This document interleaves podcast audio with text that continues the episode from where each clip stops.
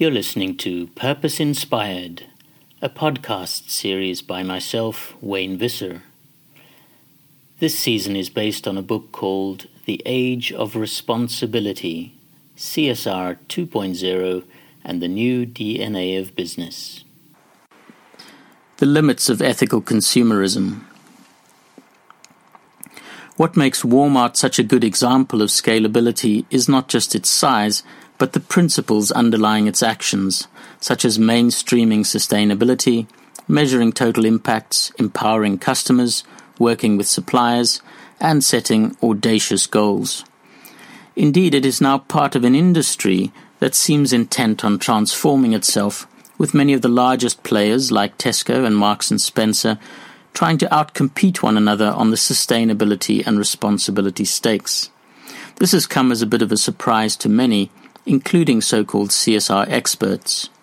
As the well-respected CSR commentator Mallen Baker observed, British retailer Marks and Spencer used to be best known as a pillar of the establishment. No fiery, wild-eyed radical, it would do a select number of good things for the community, and it would steadfastly refuse to beat its own drum about it.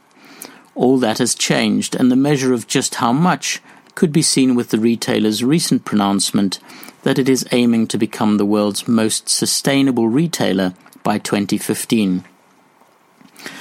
At the heart of this ambition is what it calls Plan A, because there is no Plan B, which sets out 100 sustainability targets and which they seem well on their way to achieving. These are indeed encouraging signs for the future. However, in order that we don't repeat past mistakes, it is worth looking back and learning a key lesson of retail history, namely that the so called ethical consumer may unwittingly be hindering progress.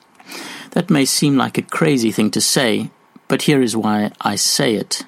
Simply put, by creating a premium priced niche market for ethical consumption, whether it be organic, fair trade, or eco friendly, companies have been able to present a responsible front to the world while leaving the vast majority of their products, which are by implication less than ethical, unquestioned and unchanged. At the same time, a small group of usually well off Western consumers have been able to ease their conscience by feeling that they are making a positive difference.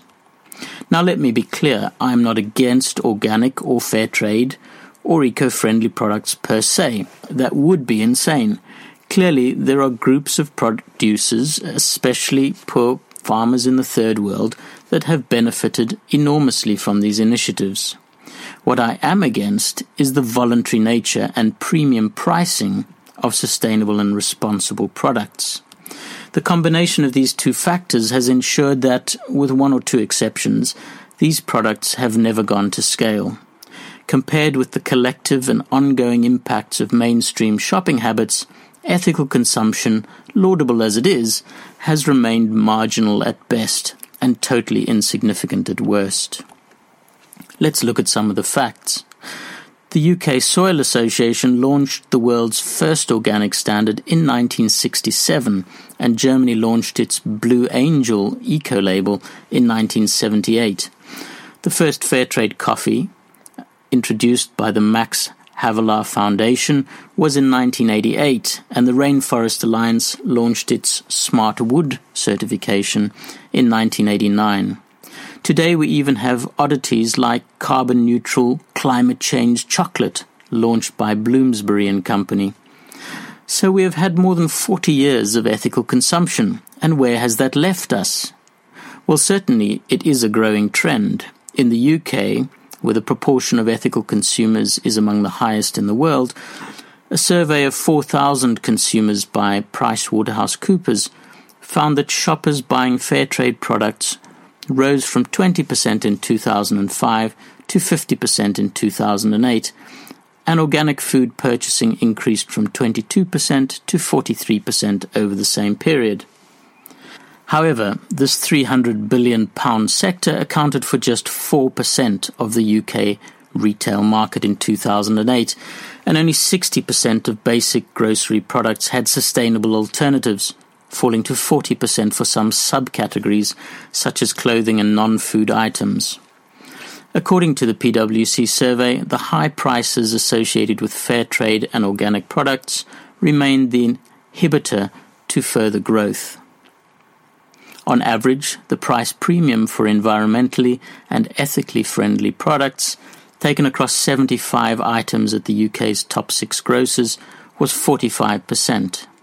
Almost 50% of those shoppers surveyed said they were unwilling or unable to pay this premium, claiming that on average they were not willing to pay a premium in excess of 20% for greener alternatives.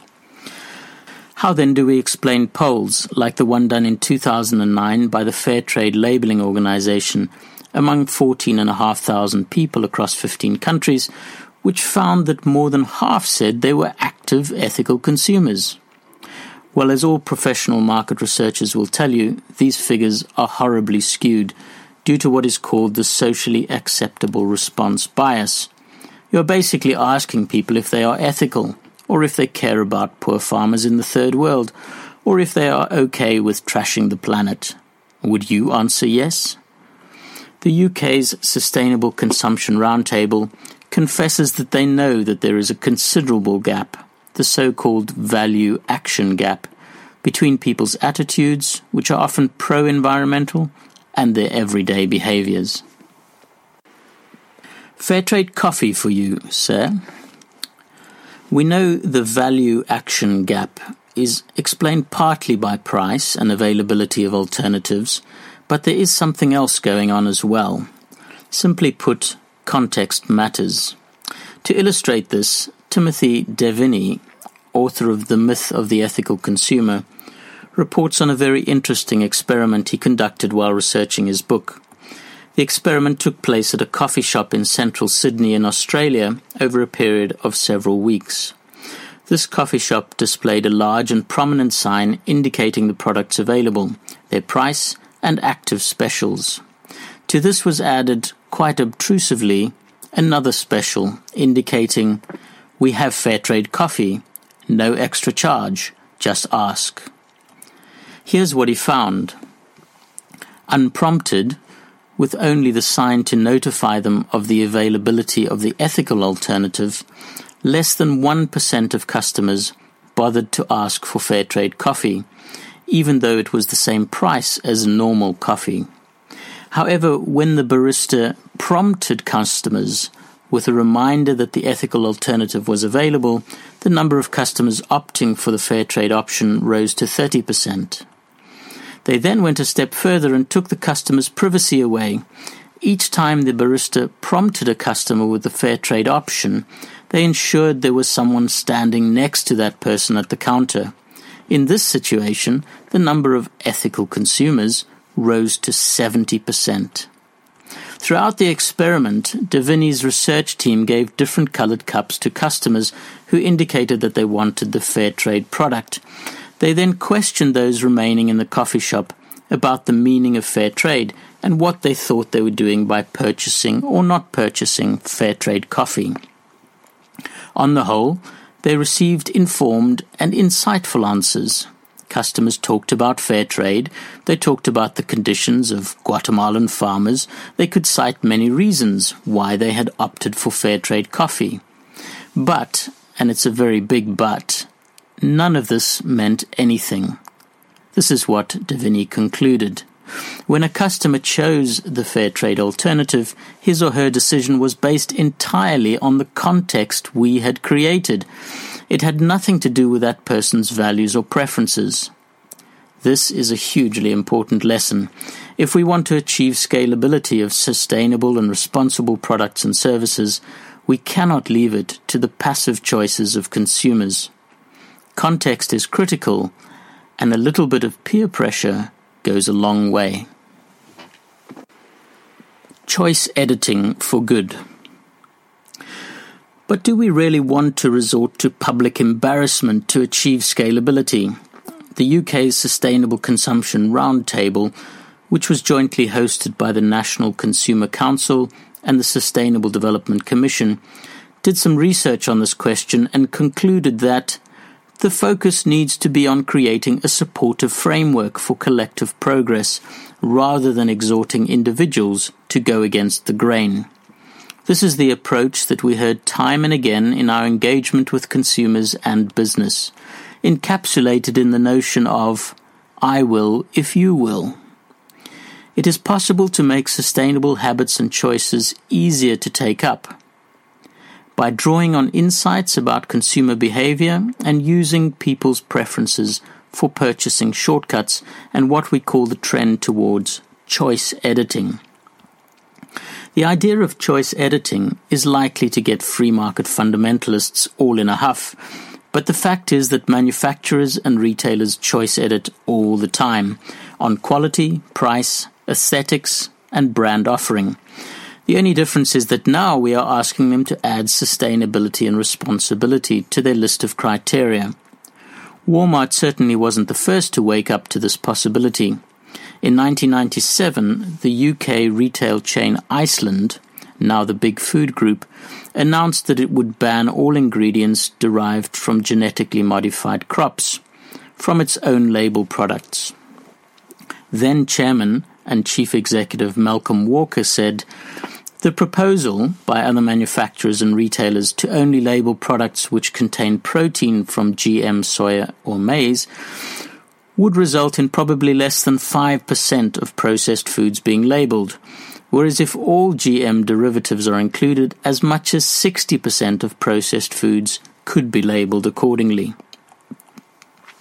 Iceland's gamble paid off, and the response of customers was overwhelmingly supportive.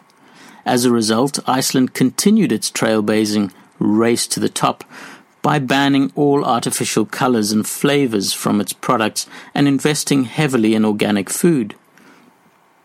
In fact, in June 2000, Iceland bought up 40% of the world's organic vegetable crop to become an organic only supermarket. And herein lies the cautionary tale, because this time customers did not back the store's choice to stock only the more expensive organic products. Sales slumped and the company went into a financial crisis that resulted in Walker leaving under a cloud. Subsequently, Iceland brought back non organic products and its sales and profitability were restored.